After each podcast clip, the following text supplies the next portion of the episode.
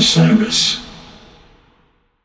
Hi, listeners. I want to tell you about a cause that I'm involved with at Heritage Radio Network. HRN is celebrating its 15th year, and to celebrate, we're deepening our commitment to giving voice to the next generation of food system storytellers, and we need your help. Our internship and fellowship programs help activate new possibilities for underrepresented and underestimated young people through experiential journalism, audio engineering, and production training. Through these unique programs, HRN helps food equity stewards build essential workforce readiness skills that expand their potential and foster economic mobility. Please consider supporting these critical programs. And with a minimum donation, you can be entered to win a dinner for two at an amazing restaurant in one of eight cities and tickets to a concert at a great venue in one of those cities. We have incredible partners across the country who have donated, as they also share our passion for helping to educate the next generation of food systems storytellers. Check out heritageradionetwork.org slash 15 to donate and enter to win today. That's heritageradionetwork.org slash 15 to donate and enter to win today. And make sure you donate before March 31st. Thank you. You're tuned in to The Show on the Road, a music discovery podcast where every episode I'll dive deep into the creative minds of your new favorite songwriters, band leaders, and sonic explorers who, like me, have dedicated their lives to traveling the world telling their strange stories to anyone who'll listen. My name is Zach Lupetin. Let's go.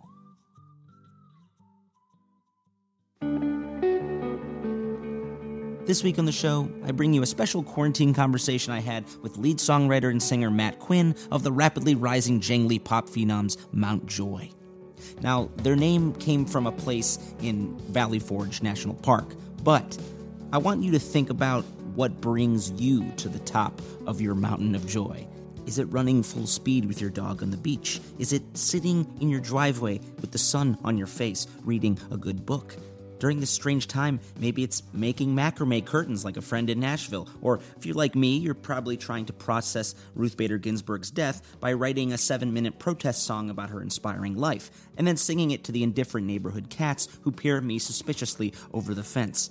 We all have that thing that can lift us back up after we've tumbled down the mountain. And maybe a new album by your favorite pop rock band out of Pennsylvania doesn't seem like it matters. But Mount Joy's raw boned rager of a new album, Rearrange Us, it took me out of my darkness for a moment. It made me forget that we were clinging to the edge of a cliff with blindfolds on, whistling Dixie. It makes me smile as I send postcards to swing voters in Florida and Michigan, hoping against hope that in about a month from when I record this, our complicated conundrum of a country and our creaky and crumbling democracy doesn't leap backwards into a defiant dark age, which only violent revolution may be able to right again. Where was I again? Right, Mount Joy. Well, if you haven't heard of these guys, you soon will. And while most young bands shy away from writing extensively about addiction or describing Jesus as a reborn, grateful, dead loving stoner or examining generational violence and brutality in Baltimore, Matt Quinn and his talented gang of collaborators bring a fearlessness to their pop songwriting. After the surprising success of their homemade singles Astrovan and Sheep and their ubiquitously delicious self titled record that seemed to go everywhere at once, they were soon playing hallowed festivals like Newport Folk and Bonnaroo and playing huge white knuckle tours opening for the Shins, the Head and the Heart, and the Lumineers. And maybe what surprised the band most of all, their emotional folk rock song Silver Lining, it went to number one on the AAA radio charts. That is almost impossible to pull off from a band that almost no one has heard of. But as Quinn mentions in our talk, by the time the band released their much hyped sequel record, Rearrange Us, early in 2020, the group of friends and collaborators were fraying at the seams. Relentless time away from loved ones caused breakups that were a long time coming. And trying to match incredibly high expectations again and again had forced the band to ask themselves what they really wanted out of this new nomadic whiplash rock and roll life. Was it bringing them joy? In many ways, bands like mine, Dustbowl Revival, that have toured 150 days a year for the last seven plus years, this forced time off is a blessing in disguise, and it's allowed Quinn and Mount Joy to reflect and recharge. Of course, with a feverish fan base from Philly to LA waiting for them, Mount Joy isn't about to rest very long.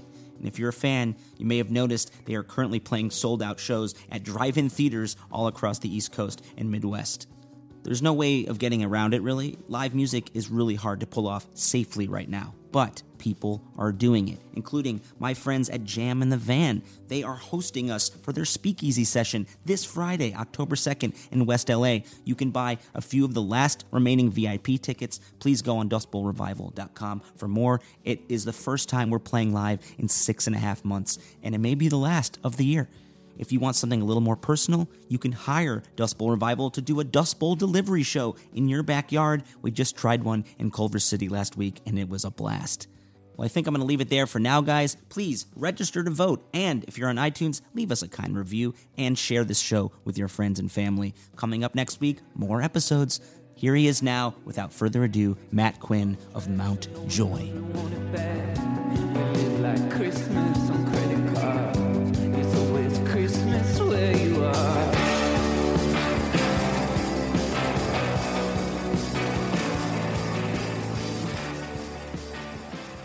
Hey, yeah, I'm I'm Matt Quinn, and I write songs and play in the band Mount Joy.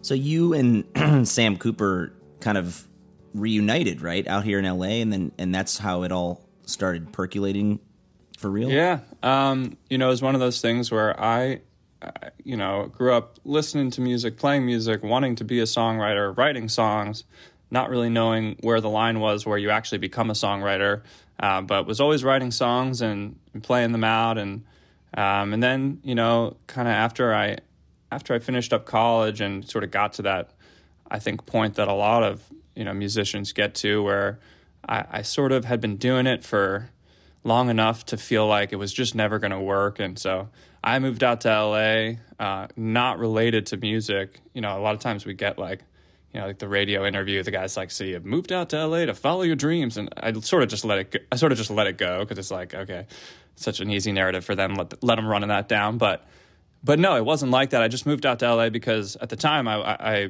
I was, I was interested in moving to LA, but also I had a girlfriend who was from there and, really was just following her out there and was looking for jobs um, outside the music world because I, I wanted to like pay rent and you know I, I kept playing music on the side and basically Sam did the same thing you know um, we had played music together in high school but it's not like we were in a band or anything during during college so we really hadn't you know played music together in a long time it just so happened that you know and I think this is true of a lot of transplants uh, to Los Angeles I moved out there and I didn't really know anybody except my girlfriend and Yeah.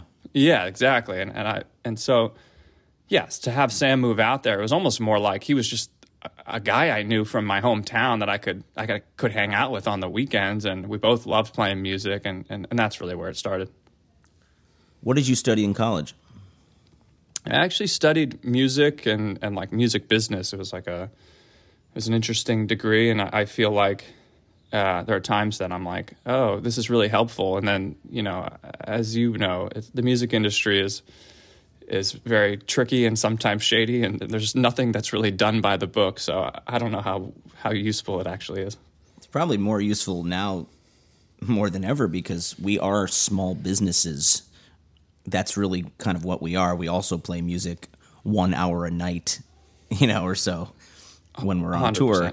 But so much of our uh, existence as you know these musical entrepreneurs is trying to just spread your musical message to people in a way that is intriguing and um, new. You know, I moved out to LA basically to follow a, a lady. I had a job at an advertising office and I would just sneak around playing music because it was my obsession. And then eventually you look up 10 years later and you're like, oh, I, I guess I'm a professional musician now. That's just what it is. you know, it's the same for us. We we we came out there and just you know you're playing music with people and you pick the songs that you like and you record those. It's it's not always as like you know I think some people try to try to make a specific type of music or and that's really great. There's nothing wrong with that. But I, I think for a lot of people, they're just writing and and trying to you know whether it's say something specific, uh, express something specific. Um, probably more focused on that than like what genre is this going to fall into you know I, I think that's true of a lot of artists great songs are great songs, you know, and, and you guys first dip your toe into a recording with this crazy song Astrovan, right? About 2016, right? Sounds Yep. like you guys, you know, wanted to talk about that feeling of being stuck and tr- wanting to pursue a dream and realizing um, that you got to just do it, even if it's uh, the weirdest song that anyone's ever heard about a doobie smoking Jesus who put you on the guest list. Who Yeah, was I that? mean, I- who was that character in that song, Astrovan? Like, was that based on someone that you saw? Yeah, I mean, a little bit. I, I actually, um, when I first got to LA, one of the first gigs that I was able to get was I sort of was assisting um, a, a manager in the EDM space, um, which was extremely interesting. I knew nothing about it, and uh, it, it wasn't music that I was familiar with, but you know, it was a job, so I took it and. Uh, um, and there was just this character that I think he was also a manager. Um, same, similar, similar situation. You know, just like long beard, and I, I was kind of picturing him. You know, uh, sort of like, you know, he sort of replaced this character in my mind of like I was watching all of these young people my age really trying to become DJs and you know on the weekends I was going and and trying to catch you know show, shows at like the hotel cafe and just just trying to like get a, a sense for like what was going on in LA musically. And I was seeing it from two very different genres which was interesting. But what was the same was the hustle you know? There's such a there's such a hustle in, in Los Angeles at a certain you know um, level. And uh, I think the hotel cafe is sort of like uh, the level that that the hustle sort of exists at and and beneath that open mics and stuff like that but but the hustle is the same you know it's it's people who are super talented um, and they're trying to break through this thing but you you as a musician are watching this or myself was watching this and I was like you know you're trying to add it up and the economics of it are crazy. I mean, it's crazy what people put themselves through to try to become an artist.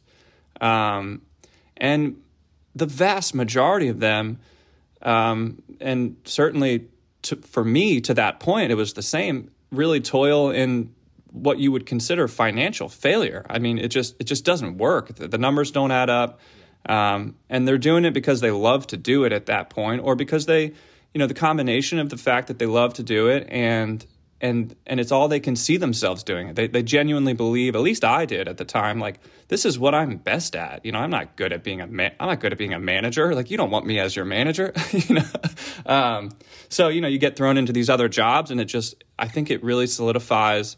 You know, all these people have day jobs, and it, it, I think it just solidifies that what you're best at is is being a musician, but that's such a difficult road and i was watching so many people do that and that, that was really the inspiration i mean the, the, the jesus aspect of it was somewhat based on a character but i think it was more just you know this idea that and again it's funny because it's it's led us that song has led us down at times a path of you know people wondering if we're um, you know specifically a christian band um, which is which I'm which I, I is fine. I uh, nothing against that, but I, I I'm not. So it was really more just Jesus, the character, is sort of built up as this hero, and he's, you know, but he's this allegedly, he's a carpenter. I imagined that he would like drive around in a van, and I was like, maybe these people, you know, are the heroes, like the people at the hotel cafe and the, um, and and at these open mics and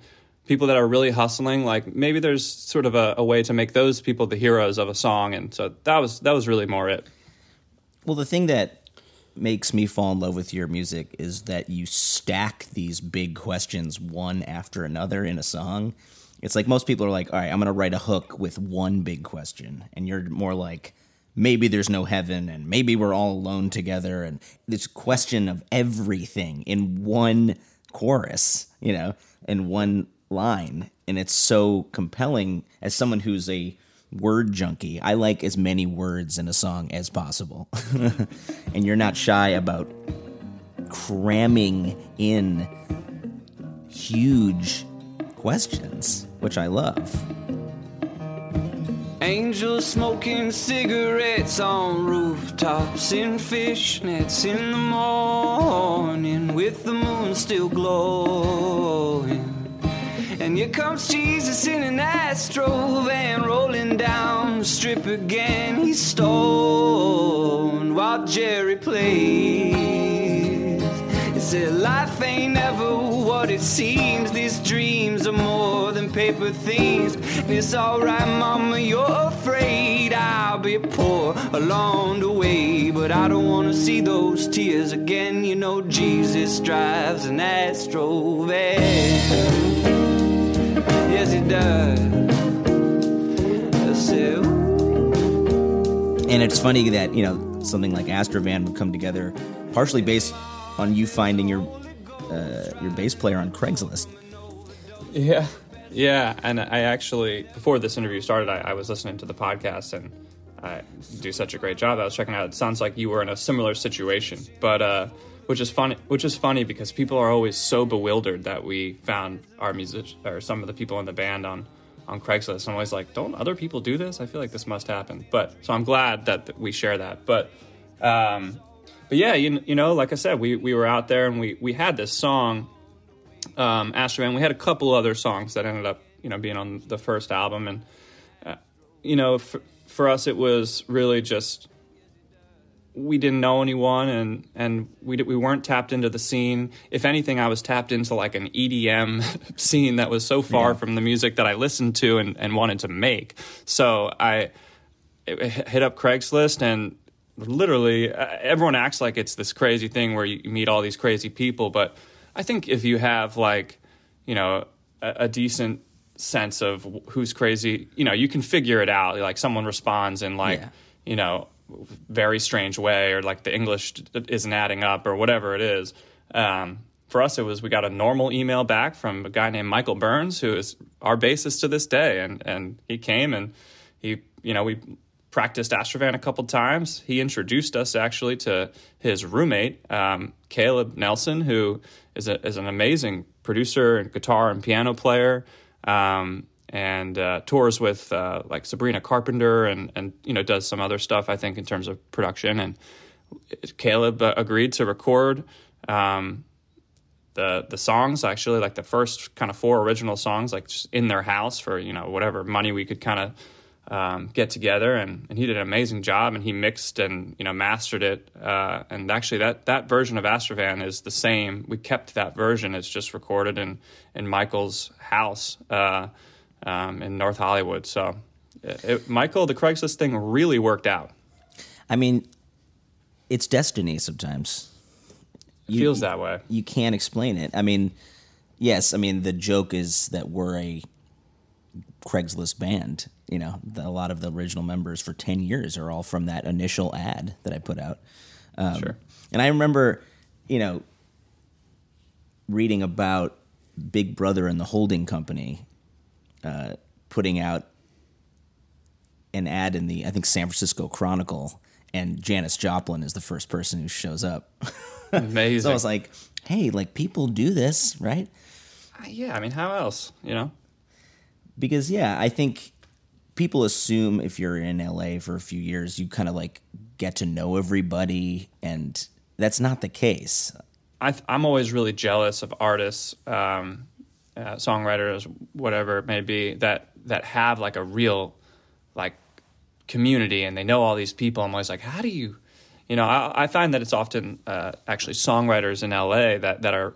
Um, you know, really doing the songwriting circuit for other people and getting in a bunch of different sessions. I'm always jealous of those folks because I feel like they they end up knowing everybody, and um, I think I think one of the the yeah one of the misconceptions is that like we all know each other because we like played Lollapalooza at different years at different times at Yeah. different stages. The song that you recorded uh, next, as part of those initial flurry of singles, uh, "Sheep," I think is also, you know, pretty fearless in confronting some big, dark questions. You know, you're you're talking about, you know, blood on the streets of Baltimore, and basically that this breakdown in our society is a war between people uh, with the wrong skin color and the cops and people uh, harming each other throughout generational shifts, you know.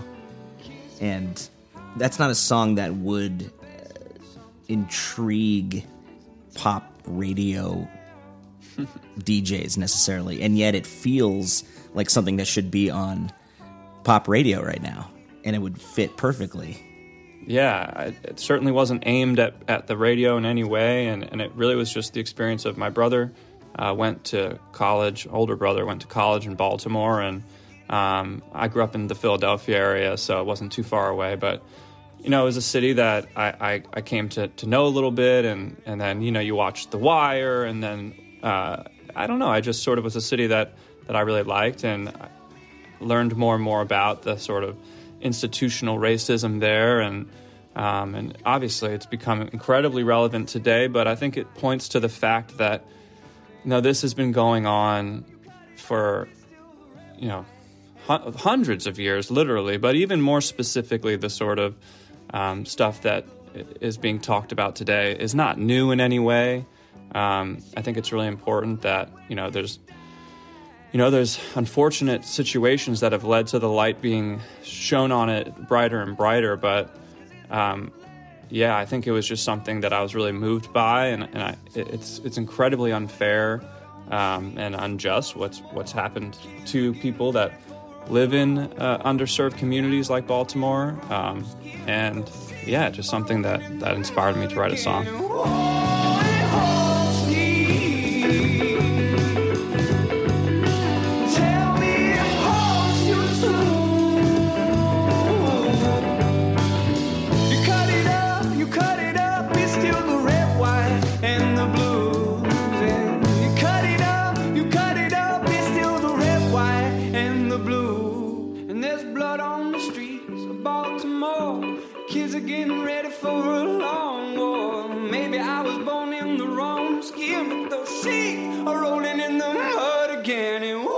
There's something pretty subversive that you're saying in the chorus about almost like the flag being desecrated, or if you you know if you cut it up, it's still the red, white, and blue. You know, and that you can look at our country from so many different angles, and you can burn it all down, and it's still America. You know, and we still have to kind of own it. And yeah, um, you know, I'm impressed that you guys just went there in that song, especially early on. I feel like sometimes bands wait two, three albums to like actually start saying something. I can say that about myself for sure. You know, a lot sure. of our early music is pretty goofy and just purely about joy and punchlines, you know, trying to get people sure. to react and have a good time. Sure. And our record that came out in 2020 has some pretty intense political uh, commentary but it took me, you know, four albums to really be like, okay, now is the time. And you guys went right at it out of the gate. Yeah, I mean, again, I, I, I think for me, won't give ourselves, I won't give us too much credit there because, well, for one, you know, I think we we felt like, you know, we were kind of doing both. We had this goofy. Um, song about Jesus smoking weed, and we we were doing all of that. You know, we felt like we kind of had the like, um, you know, Jesus drives an Astrovan tagline that you know people might find goofy and funny and or offensive, and, or offensive. I guess you know I, I, yeah, you're right. I probably should have thought of that more, but I.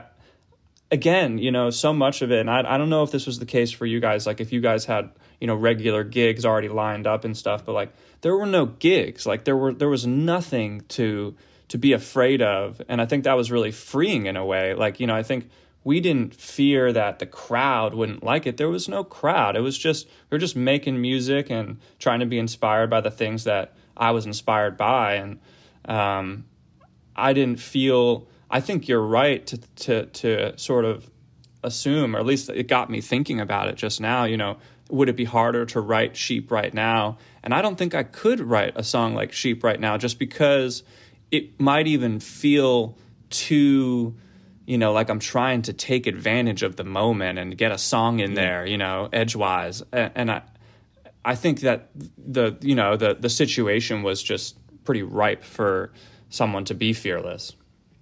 You remember what your first official show was with Mount Joy I do. Um, the first official band show is really funny. We played at a place in LA called The Resident. Um, in downtown LA, and uh, it was a four band bill. Um, and our friends Will Dorado had a residency there, um, and they invited us to play. And uh, you know, we the funny story of it that we still talk about to this day is that you know the sound was like brutal. It's a four band bill, and the sound check just was not a thing. And you know, we Four bands is too much on a bill. oh yeah, It's too many bands. yeah. Uh, oftentimes at some of these venues, one band is too much for the sound people to handle. uh, and this was a disaster. I mean, you know, like the I think we went first of four, um, and Oh, yeah. and so we got like no sound check. We just sort of rolled up there. We used other people's amps, and I play and I, I like to play my acoustic through an amp. So imagine the feedback. It was absolutely a disaster. And at one point, the feedback was just it was just like an infinite feedback loop. Like just picture the worst possible performance, you know, in terms of like the crowd like covering their ears. And uh and I looked out to see the sound guy to be like, "Hey, you got to like mute my amp or something. Like this place is about to explode." And and there was no one at the sound booth.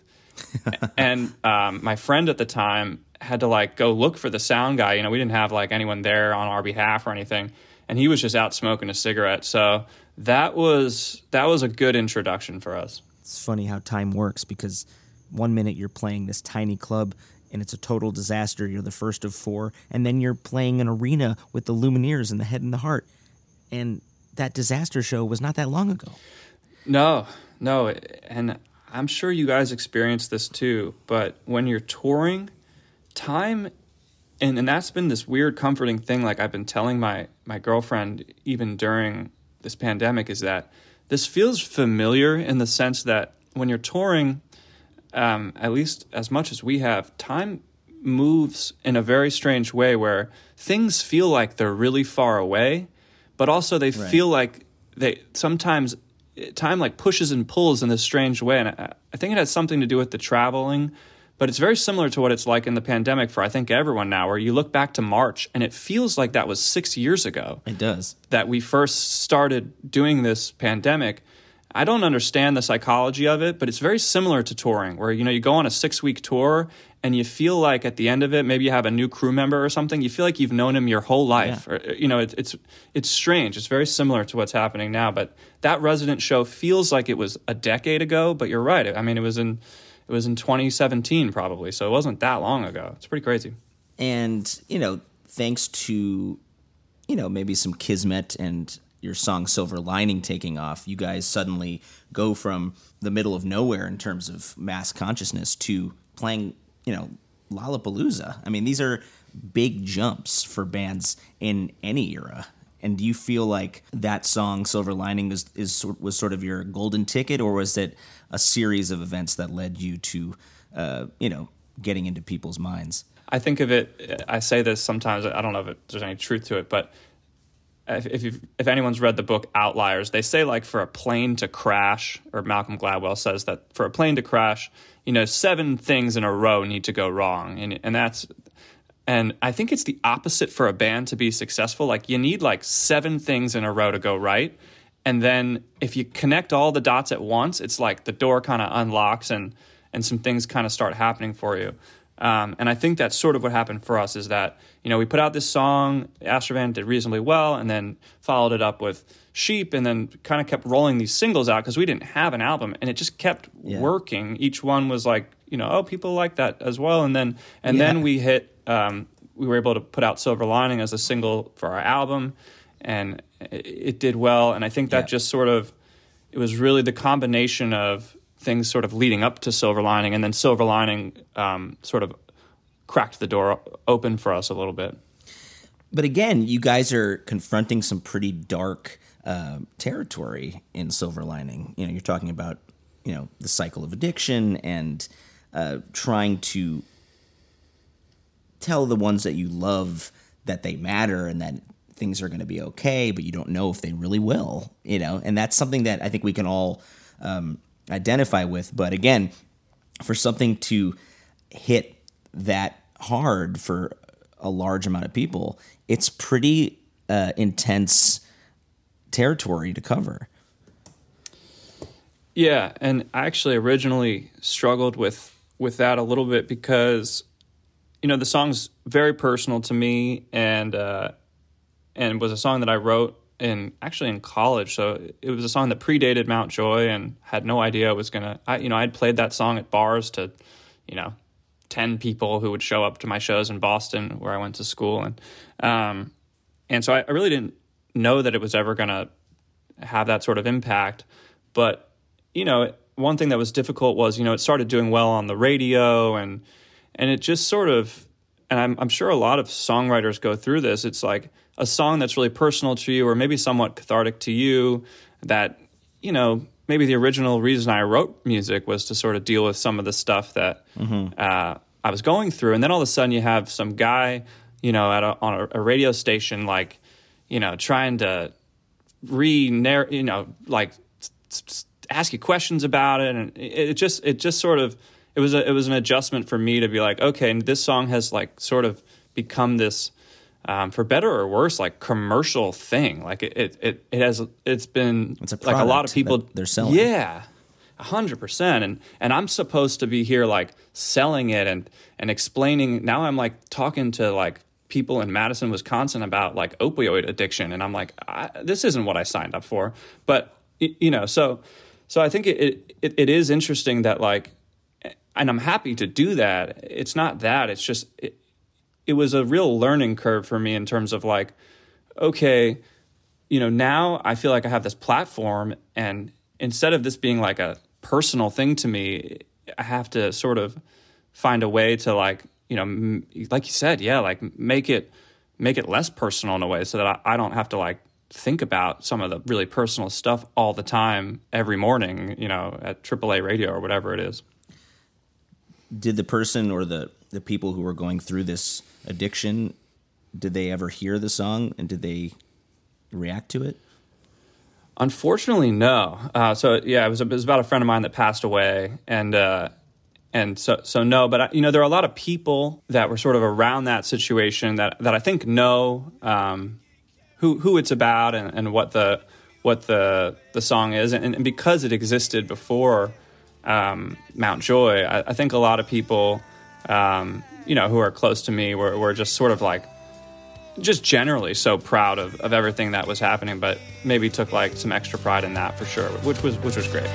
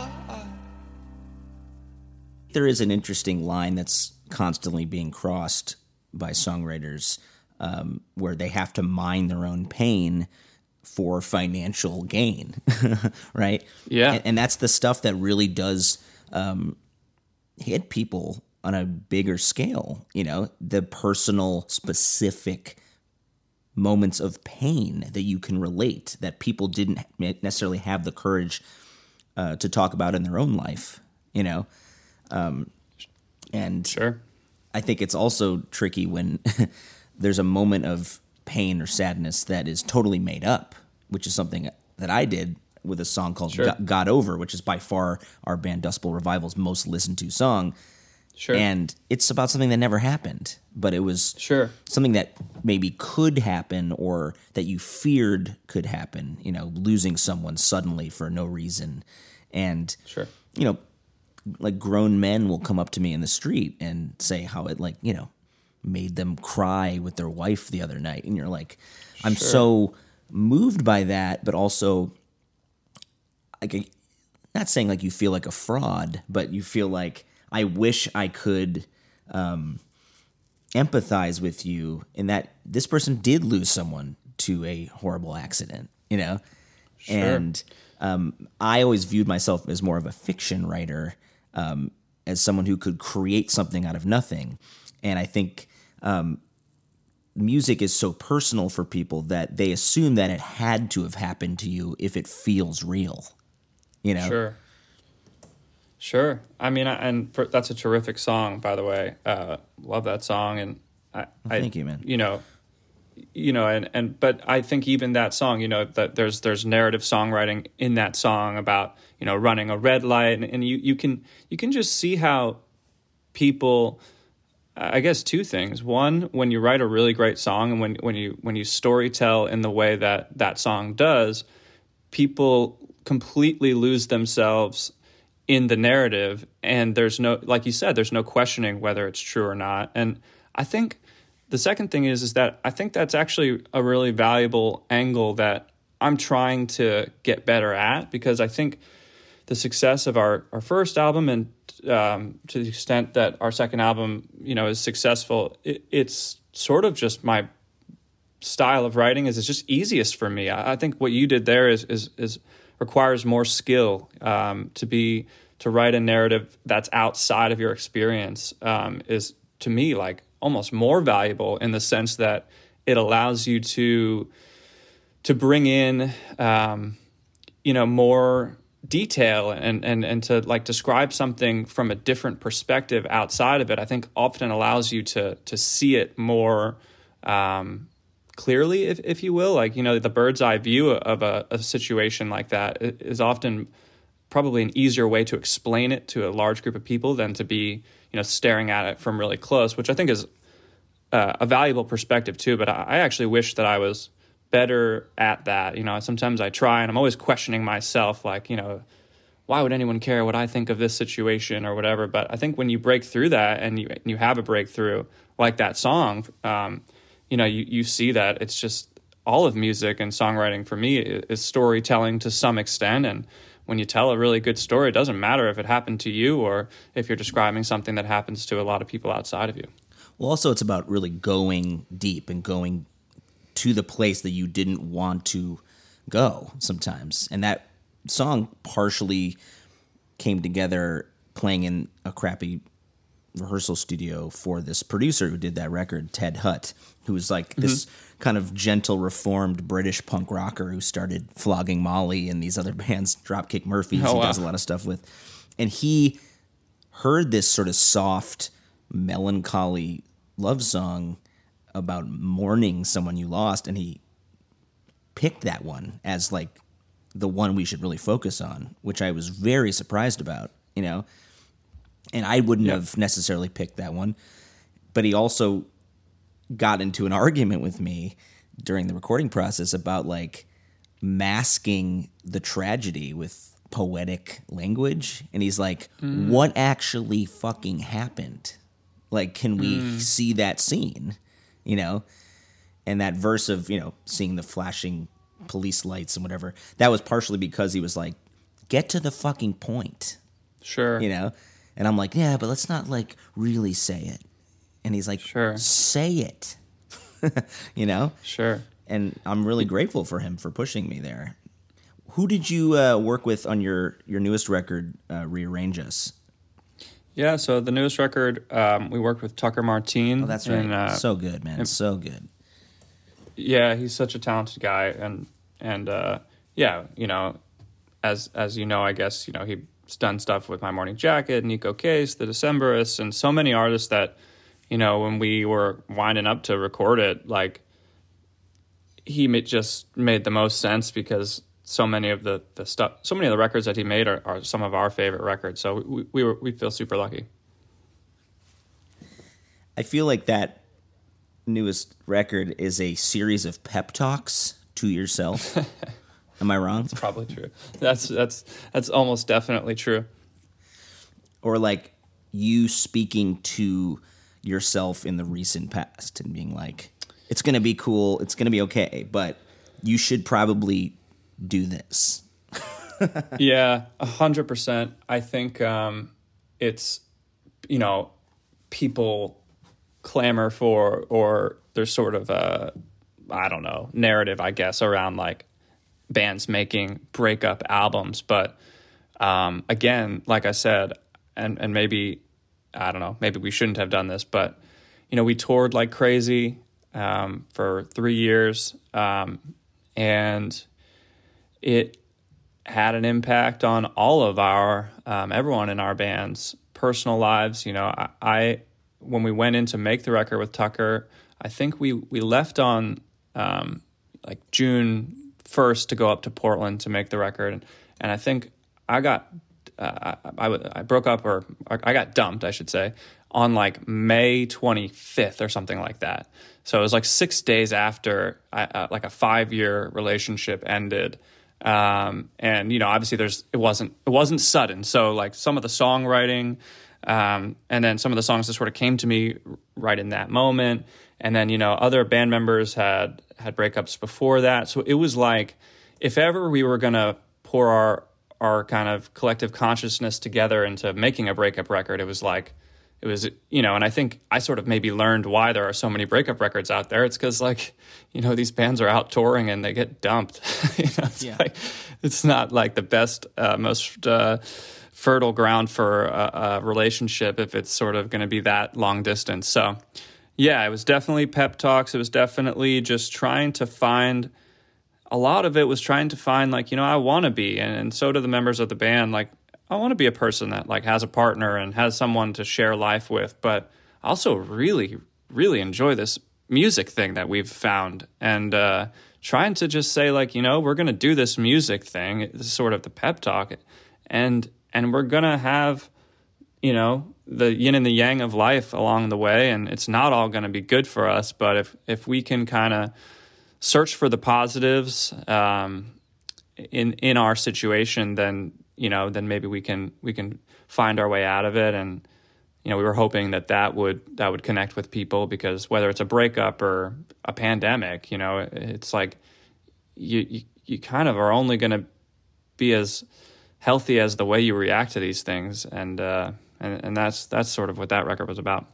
Yeah, I mean that opener, Bug Eyes, has this very fraught scene of um, you know the lead character saying that he's always waiting and waiting and waiting and realizing that he's going to wait too long you know and sure. questioning like are we all right are we going to be all yeah. right? and that ambiguity is what's so powerful because i think a lot of us even in good relationships and marriages are are wondering like are we actually okay if we really dig beneath the surface yeah yeah and i think yeah, you nailed it. I mean, that that song was what we purposely wanted to be the opener because it it just spoke to a feeling that I think um, we all had, and I'm sure so many you know traveling touring musicians have, where you know you kind of hang up the phone call of a long distance relationship, and you sense that there's like, is there something there? Like, are you mad? Is that person mad at me, or are they feeling some sort of way? You know, you you kind of are constantly in this torturous game of like, man, I know this isn't isn't it's hard on that person, or or I'm I'm doing kind of a selfish thing out here on the road, and um, and all of us with a conscience, I think, are are sort of left to deal with that, and that that that song definitely is sort of opening the album in that way of like this is just kind of the way the the anxiety of, of being out on the road and, and trying to hold things down in, in, in your life.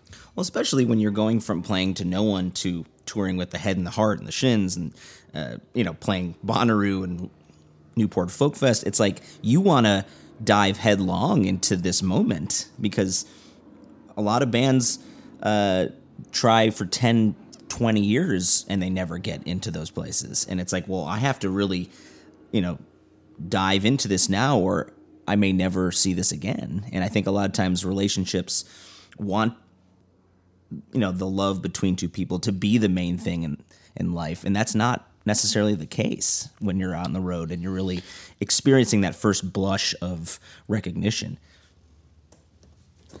Yeah, and there's two things to that, and and one is is that I, I think you know we're not, you know I'm I'm 29 years old. I, I I totally got that. Like I, we all did, and I, I think that to some extent, our success so far has been predicated on the fact that we knew that we had to take advantage of these opportunities in part because you know none of us were you know i often say this like i think our success happened at the right time in our lives because you know i did try to be you know since i was a kid you know trying trying to travel around driving playing shows and paying to play shows and and i know exactly what you're talking about and we all do. We've all failed in our own endeavors and different bands and and so we knew like this moment you know wasn't you know uh, and and there is a sort of um, feeling that you know our band like exploded overnight and everything and, and we were so much less focused on that and more focused on the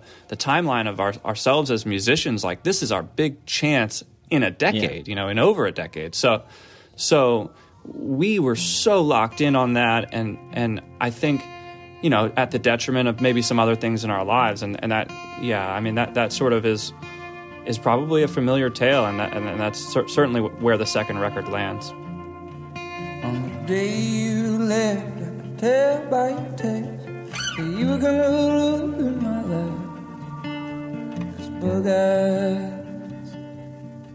Get a good look the windshield.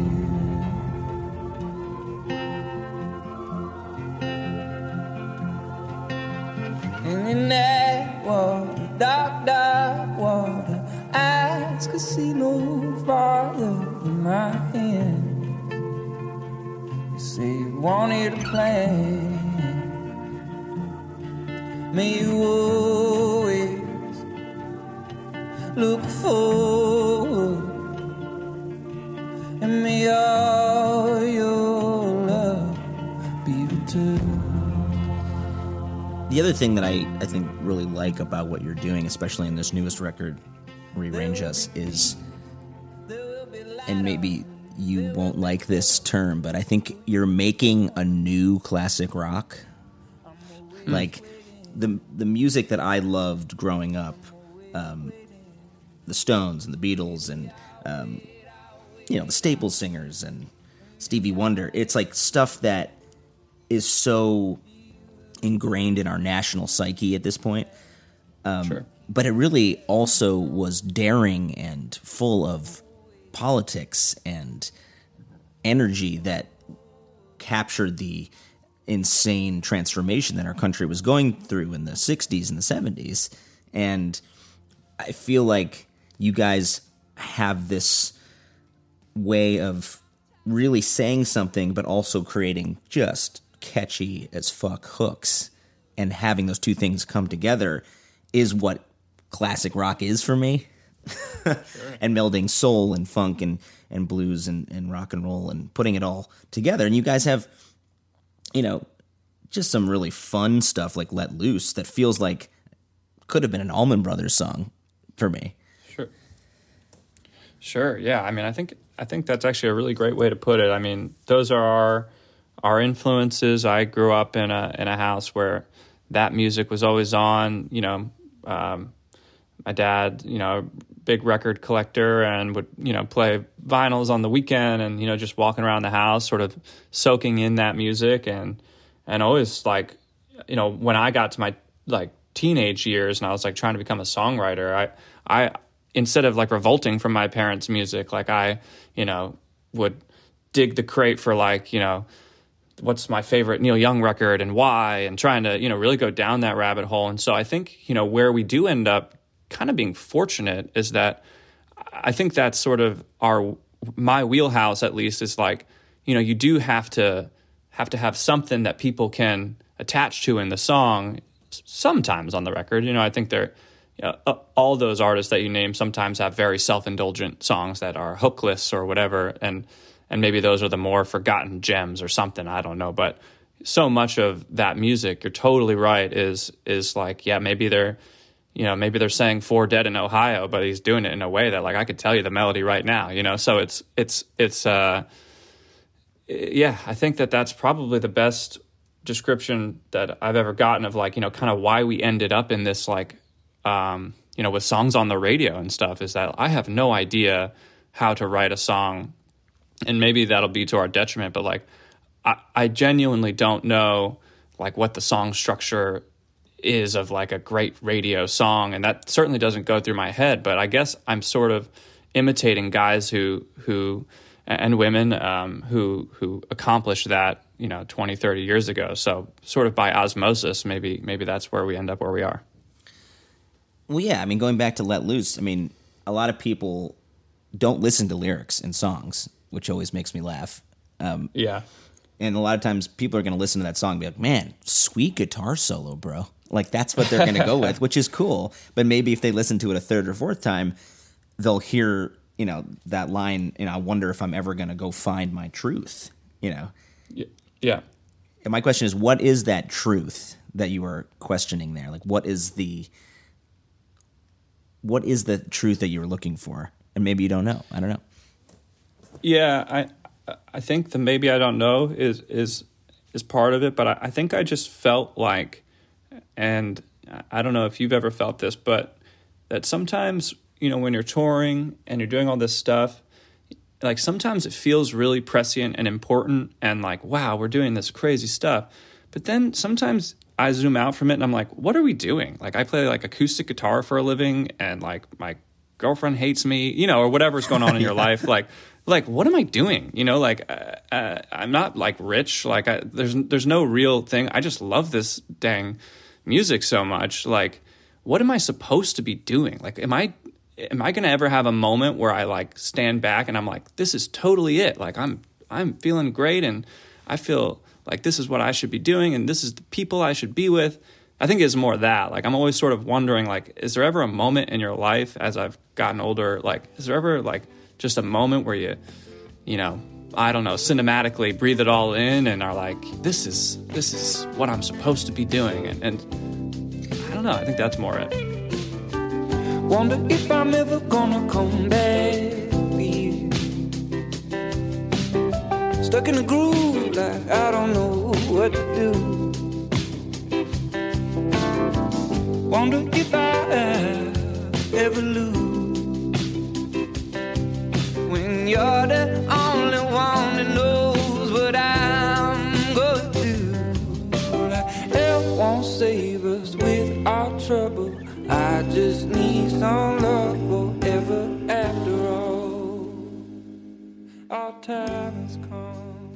You know, that line, I just need some love forever after all. You know, I mean, really, a lot of us are performers or choose to do this life because sometimes selfishly we like just feeling the love in a room full of strangers. That's the thing that I miss most with you know, not playing live shows is, you know, even if it's a half empty room, the 10 people at the front of the room are just giving all of themselves to you, you know, in a way Sure. that even your close friends and family won't. You know, people who just are there to listen and to be a part of these stories that you're telling. A hundred percent. I think for for us, it's you know there are a couple songs or moments in the set um, where we try to take it down and you know sing a prescient song or, or you know a little more quietly and and you know if the crowd you know some nights you could drop a pin and those nights it like it just feels like that. Energy is amazing. These people are really listening to me and and that's amazing. And then you know some some nights you get the drunk crowd on a Saturday night and it was a mistake to to put that in the set and or whatever. And and you're just up there and you're going through the motions but like you can literally hear the guy like yeah and then I just uh, closed a deal with Samsung you know whatever. And you're like oh god. Like you know whatever. Well, it's about not taking every night personally, and that's something that I, I've struggled to do.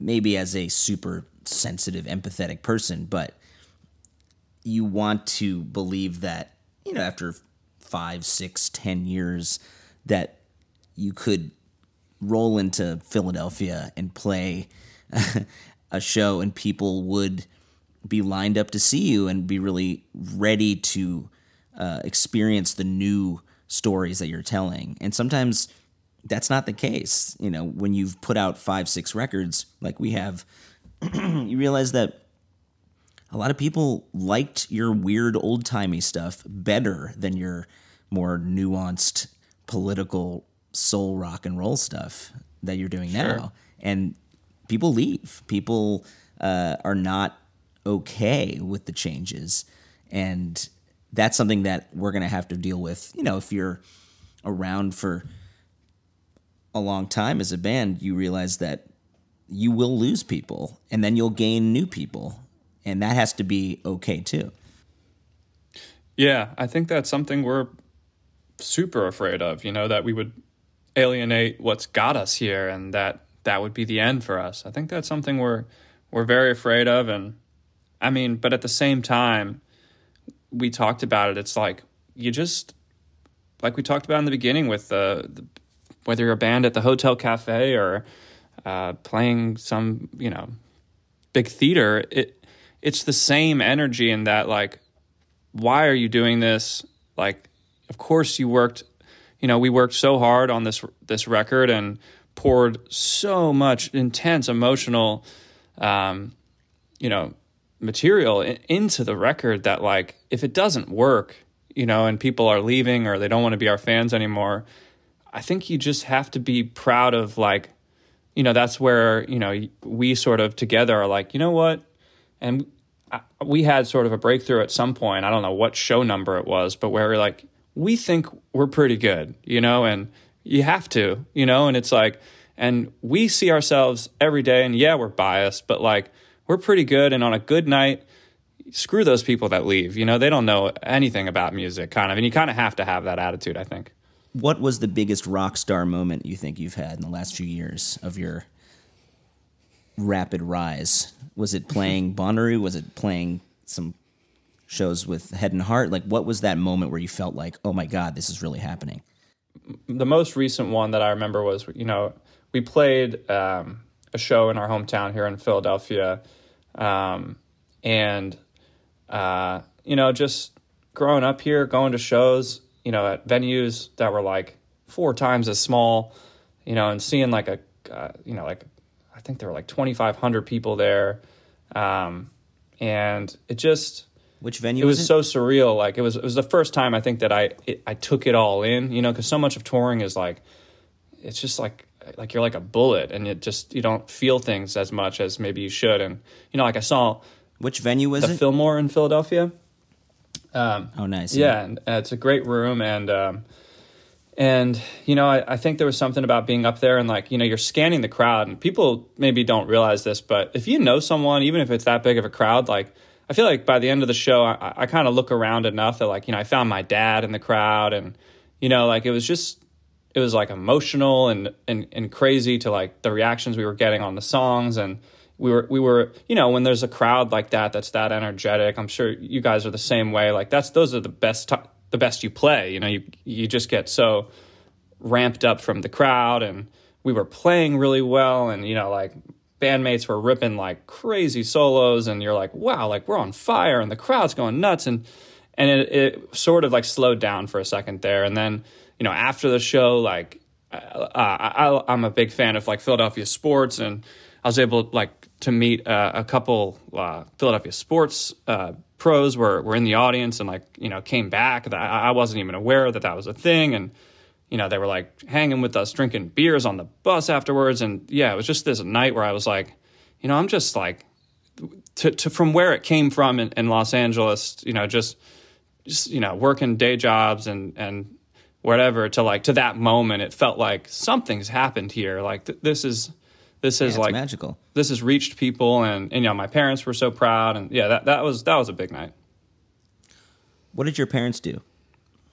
Um, so my my uh, mom uh, worked as like a I guess like a defense lawyer for a while, um, and my my dad is a it's an interesting story. He like he worked originally as like a out of out of college like for a while in like labs and stuff and then very late decided to like go to med school and so he became a doctor like i mean like when i was maybe like 6 or 7 years old oh. um so yeah there's no real like musical there's no like oh you did it just like your parents did there was no one in my family like i think we traced it back that like there's there's really no uh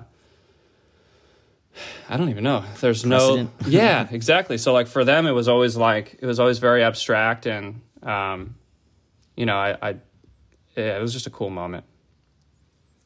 Well, the title track of your new record, Rearrange Us, um, has this line, uh, you know, the pain don't change much at all, but it's, you know, it's part of growing up. You're going to have your heart broken. You're going to think you've made it, and then all of a sudden you didn't make it. And that's part of the journey. Yeah. Yeah. I mean, I think that's that's so much of what we were trying to, and that's why we made that the, the title track. I mean, it just sort of thematically describes, I think, a lot of what we've been talking about today too. Just you know, there's so many aspects of being a, musician and the success that we've had in Mount Joy that are life affirming, incredible, you know, achievements that I feel like when I do look back on, I'm like, I can't believe I, you know, like you said, played a lot Lollapalooza or, or did the things that, you know, you know, 15 year old me or 16 year old me would have like, you know, would have never dreamed of doing. And, but then there's, there's like, you're, you're totally right. There's at a certain point, like, honestly, uh, for, I'm sure for so many bands, like the third gig on the van when you're tired and you're, you're like, wow, what am I doing? You know, there's so many, almost more of those moments. Like I, I describe being a musician as like being a, a part-time musician and a full-time trucker. You know, like you're really just driving around and and you know selling this product, and the one or two hours that you get to play music is super special. But it is about that balance of, you know, understanding that no matter what you do, whether it's music or or anything else that you're going to have to take the good with the bad and and you're going to have to find a way to to make the good outshine the bad.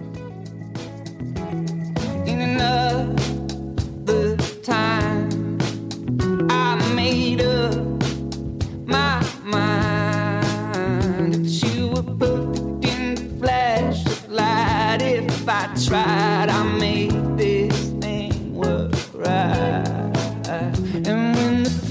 future saw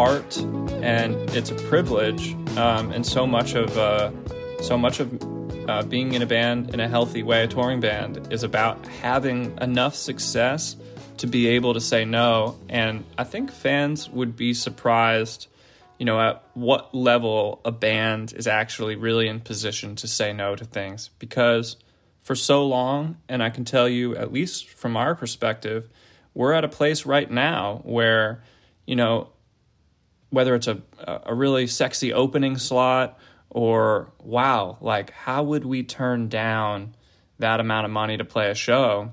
And it's often the shows that don't make any sense that offer you more money because they know it makes no sense to come to whatever remote area they're in or whatever. So it is an art, uh, just economically learning how to say no. And, and I think that speaks to really why there's so much um, mental illness and and just like there's that's sort of the dark side. Uh, I guess I'm making light of it a little bit, but you know that is sort of the dark side of of the music industry Oh, yeah. right now. Is that that you know you've put so much stock and um, and emphasis on touring as a result of uh, you know really no other solid revenue streams and and so it, it it really corners artists into doing things that frankly just are unhealthy Are you guys able to have some security from streaming income with stuff, you know, like Silver Lining going, what, 60 million streams? Or is it sort of all relative because Spotify takes most of that money? I'm, yeah, I mean, for sure. Like, I think we're, we're getting to a point where, um, you know, some some of the dividends have started coming in, but it's still I, you know, just being completely open and honest is like we're still completely at a point where, and I think it it gets almost harder to say no in some respects when, you know, like I don't know, I probably can't say, but like X band comes to you and they're like, you know, do you want to do this? you know amphitheater show yeah. and you know we'll pay you this amount of money and then you look at your schedule like you're talking about and you're like we can't get from vancouver to ohio but we have to say yes and then you call your other guy and he's like well you can't cancel ohio and you're like oh god well we're going to do them both we're, aren't we yeah. we're going to oh my god we're going to do both of these things you know and you say yes and and i think it's because I, maybe at a certain point but it is above us um, you realize that like any of these shows could be the moment that tips it over and allows it to be a career. You know, we we talk about being a career band and not wanting to be the flash in the pan. You know, not wanting to be like, you know, that was the band that made Silver Lining, right? And, you know, we want to be a band that lasts for a long time. We love doing this, and and I want it to be my job. Uh, so if you know someone in your office, you know, offers you a a big promotion, but you've got to you know do this or that. Like it's the same sort of conundrum, and I think it gets almost harder to say no for us now. Where like these are opportunities that we we would dream of, to, and to say no is very very difficult. Why don't you take us out with a little intro of that song "Strangers" that came together collaboratively? Okay, sure.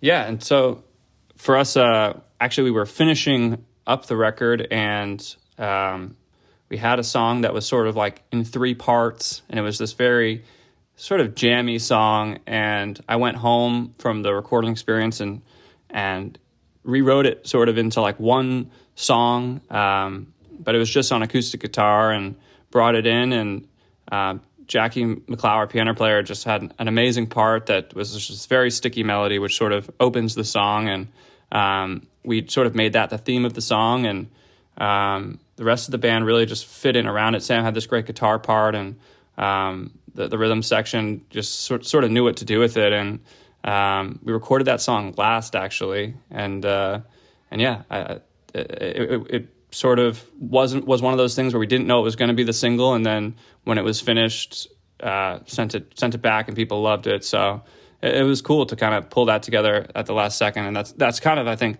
the power of a band that plays together a lot is that you know now we're we're much faster at pulling things together that way. I'm really impressed with you know in a short amount of time the depth of songwriting and depth of uh, musicianship that you guys have created in these two records. And I would hope that uh, 10 years from now, I'm sitting in the front row watching you guys at the Hollywood Bowl because I think like that's the kind of thing where a band like you is just starting to really find their voice and the voice is so strong. I hope so, man. I mean, I hope so on so many levels. That that would be a dream for us. Obviously, that level of achievement would be a dream, and I know I speak for every artist when you said like I want to be in the front row of the Hollywood Bowl, I pictured myself watching Paul Simon at the Hollywood Bowl and how many darn people there were, and I was like, man, we need to get back to having shows, whether Mount Joy is playing it or not. So, on so many levels, I hope that happens. Yeah, I really wanted to go to that Paul Simon show, and I was I was on tour and I couldn't go. I I know the feeling. All right, man. Well, I really appreciate you talking to me, and uh, you know, maybe we'll cross paths somewhere in the great beyond. Yeah, hopefully. I appreciate it. Thank you very much for having me. Well, I guess I have to Right in your city like a famous. And if our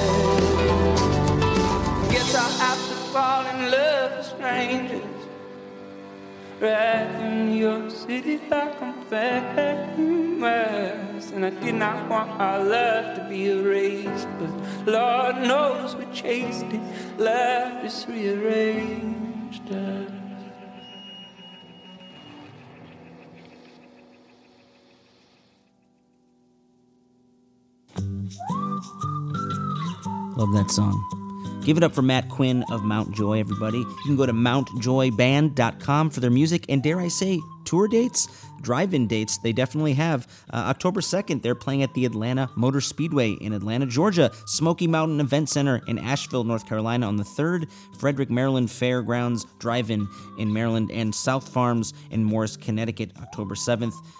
Can't someone figure out a drive in in LA County for us to play. Wouldn't that be fun? I'm proposing it to anyone with millions of dollars and infrastructure to do so. We would love to play some music here in LA, and actually, October 2nd, we are playing a little VIP show at Jam in the Van headquarters in West LA. Please check that out. Only a few seats remaining. JamInTheVan.com and DustBowlRevival.com for more. If you like what we're doing on here, you may like the other podcasts on the BGS network, including a new episode of The String featuring Newgrass Revival. And Bela Fleck looks pretty epic in that old school mullet. And if you go into our archives, we have 70 plus shows to bring you, like Bela Fleck and Abigail Washburn from last year. We really, really had a great time talking to them, and they played a little banjo for you at the end. If you found us on thebluegrasssituation.com, thank you for being here. And you may be confused why I'm bringing you so many rock and roll bands and blues artists and folks from around the world playing music that's a little out of your comfort zone. But that is the point. Roots music to me is a beautiful, expanding thing. It's what makes America truly unique. It is the music that we export to the world blues, soul, folk, rock and roll. It's all there. And if you have a band that you love or an artist that I should hear, please hit me up, Show on the Road podcast on Instagram or showontheroad.com contact page. Let me know. I'd love to hear from you. As always, if you dig what you hear on here, maybe you discovered your new favorite band or artist, tell your friends and leave us a kind review in iTunes, Stitcher, or Spotify. It means so much and helps people find us. That's it for me. This episode was written, produced, and edited by me, Zach Lupetin, and we'll see you next week with more episodes. Stay healthy, stay safe, and we'll see you on the trail.